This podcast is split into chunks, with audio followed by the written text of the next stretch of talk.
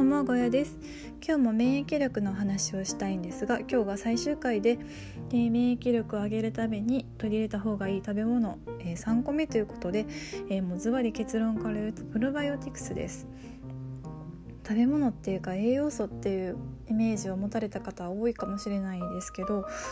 プロバイオティクスって聞いてじゃあ何食べればいいのってなる方は多いんですかね。なんかこうビフィズス菌とか言ったらあじゃあヨーグルトかなとかなんかこう浮かぶものもあるかと思うんですけどプロバイオティクス、うん、じゃあそもそも何なのかっていうところからお話をしていきたいと思うんですが、えー、この免疫力を上げるための、うん、放送で、えー、過去3回放送したんですけどそのうちの初回で、えー、免疫の仕組み要は基礎、うん、私たちの体に何かしらのばい菌ウイルスが入ってきた時にまず第一にブロックしようとします。で第二にマイクロファジー、まあ、体内にあるあの細胞がえそれを食べようとします。で 3, 回3段階目にそれに対して抗体を作る。で4段階目で、えそれらを壊すそのものを打ち消すっていうような4段階の働きをしてるんですね。でその4段階の働きをするのを助けるのが、え前回と前々回お話しした野菜と果物とタンパク質、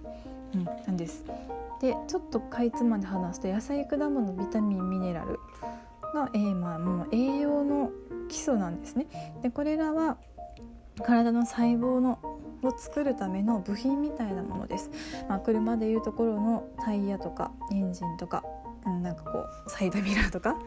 あの何かがなくてもダメだしそれらが集まって、えー、まあ、要は成り立ってるっていう感じですね。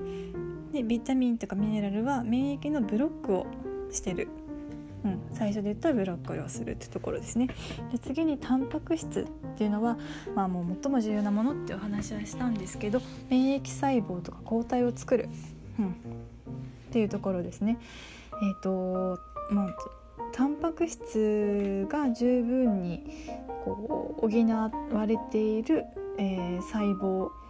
が病原体と戦える。だから不足してると負けちゃうかもしれないっていうところ。なんでタンパク質に関しては結構熱く語ってるので前回の放送よかったら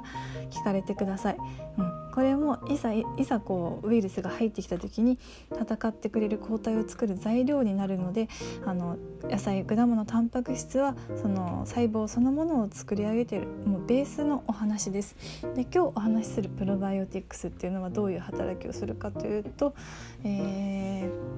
ー、免疫の活性化のサポートをする細胞に指示を出す指示役的なことなんですけど何を言ってるのかって感じなんですけどもえ、ー、とまあ結局はえ、ー、といくらこの野菜果物タンパク質でいい細胞ができててもいざ病原体が入ってきた時に戦って危ないよって戦ってっていうモードに、えー、要は指示を入れるのがこのプロバイオティクス、うん、すごい複雑な働きをしてるんですけど要は腸内環境を整えるための食べ物って言った方が、イメージがしやすいかもしれないのでもう具体的にどういう食べ物かを言っていきますね。えーと、ヨーグルトとか乳酸菌飲料、うん、よくあの有名なメーカーさんのものとかありますよね。うん、あとは納豆味噌キムチとか、うん、なんかいわゆるこう日本によくある発酵食品っていうイメージですかね。確かに発酵食品はもういいこと尽くしなので私もでも 大のお気にお気に入りなんですけどもこういうものにプロバイオティクスが含まれてますよと、うん、だからサプリで取ったりするのもいいんですけど普通に日頃の何ですかね食事からでも全然取りやすいかなと思います。うん、で、えー、ちょっと付随して話すとなんかご存知の方もいらっしゃるかもしれないんですけどシンバイオティクスって言ってこのプロバイオティクスとプレバイオティクスを合わせてシンバイオティクスって言うんですけどじゃあどう違うのっていう話をしていきます。でこのプレバイオティクスを何で話す話してるかっていうのは、えーと、ちょっと分かるかな分かる、うん、過去の放送を聞かれた方はあの分かるような話になるんですが。まずプロバイオティクス。これはいわゆる善玉菌腸の中にいる善玉菌悪玉菌と聞かれたことあると思うんですけども、えー、菌を直接こう取り入れることによって腸の調子を整える、うん、乳酸菌とかビフィズスとかですね。だからさっき言ったあの乳酸菌飲料とかっていう風な形で食品例に挙げましたけどん？だ けど直接、えー、取って取り入れて腸の調子を整える。ってものが、えー、プロバイオティクスです。簡単に言うと。対して、えー、プレバイオティクスっていうのは、えー、腸内の善玉菌自体を増やす、うん、ものですね、まあ、具体的なこう食材で言うと,、えーと、いわゆるこうオリゴ糖とか食物繊維野菜果物出た。と豆類出た。でプラスあのキノコ類とかですね。うん。なんか猫がすいません。何？遊んでほしいみたいですね。ちょっと待ってて。でえっ、ー、とまあさっき言ったような食材にはなるんですけども、うん、野菜果物豆類ってところでもねなんかもう完結してますよね。初回にえー、った放送で食べたものが食べた方がいいよって言ったものが野菜果物。2回目がタンパク質。で3回目がプロバイオティクスってことであのプルバイオプレバイオティクスは言わずもがな言わずとももう入ってたって話ではあるんですけどもまああの同時に取るといいですよね。要はこうビフィズスとファイバーの関係みたいにこう餌として、えーと要は腸内環境を排出する元となるものを一緒に取った方が排出もしやすいように元となるもの餌を取り入れた方が腸内環境にもいいよっていう話です。うん、ですので、まあ、例えば、うん、なんだろう。えプロバイオティクスの食品である味噌とプレバイオティクスの食品である、うん、キノコでキノコのお味噌汁作るとか、うん、なんかそういう風にあに同時で取った方がもちろん相乗効果は上がりますよっていうことですね。うん要は腸内環境を整える食べ物って思ってもらったらいいかと思うんですけどこういったの食物繊維っていうものはあのー、うん何大栄養素かって言ったらちょっと今進化し続けてるからあれですけど、まあ、いわゆる5大栄養素、えー、ビタミンミネラルさっき言った野菜果物ですね。とタンパク質、うん、タンパク質。と炭水化物脂質が5大栄養素。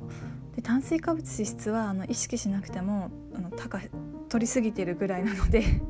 うん、あの気にしなくてもいいのでビタミンミネラルタンパク質。うん、第1回第2回で言ったのでこれとプラス6大栄養素って言われてるのが食物繊維なんですね。いわゆるこういうプロバイオティクスとかですね、うん、でまあ7大栄養素でファイトケミカルとかも言われたりしてますけどもちょっとそれを話すと長くなるのでいわゆるなんか今回免疫力アップっていうことでお話をしてきたんですけどあのお話をしていくうちにあの私も分かったのがなんかもう6大栄養素を制覇してるなっていう ところです。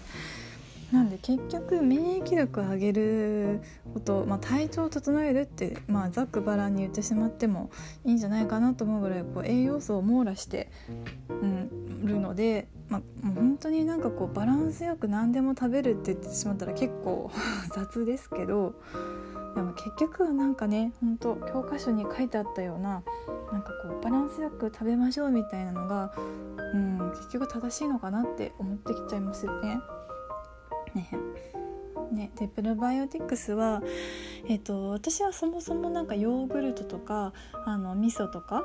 は、えーと、結構日課にして食べる癖がついてるのであのそんなにこうなんだろう意識しなくてももう日頃から食べてたんですね。で、まあ、ダイエットする時も習慣づいてキムチ納豆食べたりとかしてたのでそんなにはあの不足している感覚はないんですけどやっぱりコロナになってから、うん、あのちょっと気をつけ始めたのでサプリまあまあなんかこう粉類用のお水に溶かして飲むタイプのは取ってるんですね。でそれもなんかねまあ美味しいものでは正直ないのですがお水で取ることによってあの副鼻腔にもその微粒成分がこう飛んで、まあ、粘膜について副鼻腔からの感染も防ぐみたいなことで取っちゃいます。うん、なんでまあね結構あの乳酸菌飲料で最近流行って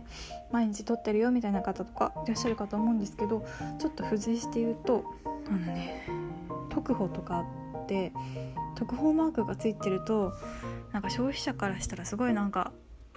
健康にいいんだなんか認められてるんだってなんかこうねブランドマークのごとくついてますけど実際に特報マークって取得するのにめちゃくちゃお金かかるんですよ。うん、私も広告協会にいるので分かるんですけど、うん、お金がかかってるってことはどこからか徴収しなくちゃいけないですよねそのお金を。うん、たらね。言いたいこと分かりますよね。そうそうそうそう。だから喧嘩とかねそのいわゆるやっぱりもう消費者からしかお金はねこうね取る仕組みっていうのがないと言っても過言ではないのでまあそういうこともあるんだよってことでねちょっとお話をし別になんかディスってるわけではなんではないんですけど。そうそうそう。そういう特保の仕組みもありますっていうことでまあまあまあでもなんかちょっとこうやってコロナをきっかけに免疫力上げようと思ったけども体調自体がもう整える、うん、食べ物たちといっても過言ではないと思うので、まあ、これらを基準としてバランスのいい食事っていうのを心がけていけたらなと私も思ってます。はいでは免疫力シリーズはこれでおしまいですがコロナはまだ終わりませんね一人一人なんかも気をつけて免疫力上げて、うん、意識高くしてね自分のことは自分で守ってっていう風な形で私も猫に移ったら本当にね怖いのでねなんか猫に移ってまた猫の体内でその何そのコロナの菌が変形してねまた何かに移ったりとかっていうのが一番怖いですよねやっぱり。事例がないことなので。えー、話をするとちょっと長くなりそうなんですが。はいではまた次回お会いしましょう。はい今日はこの辺で終わりにします。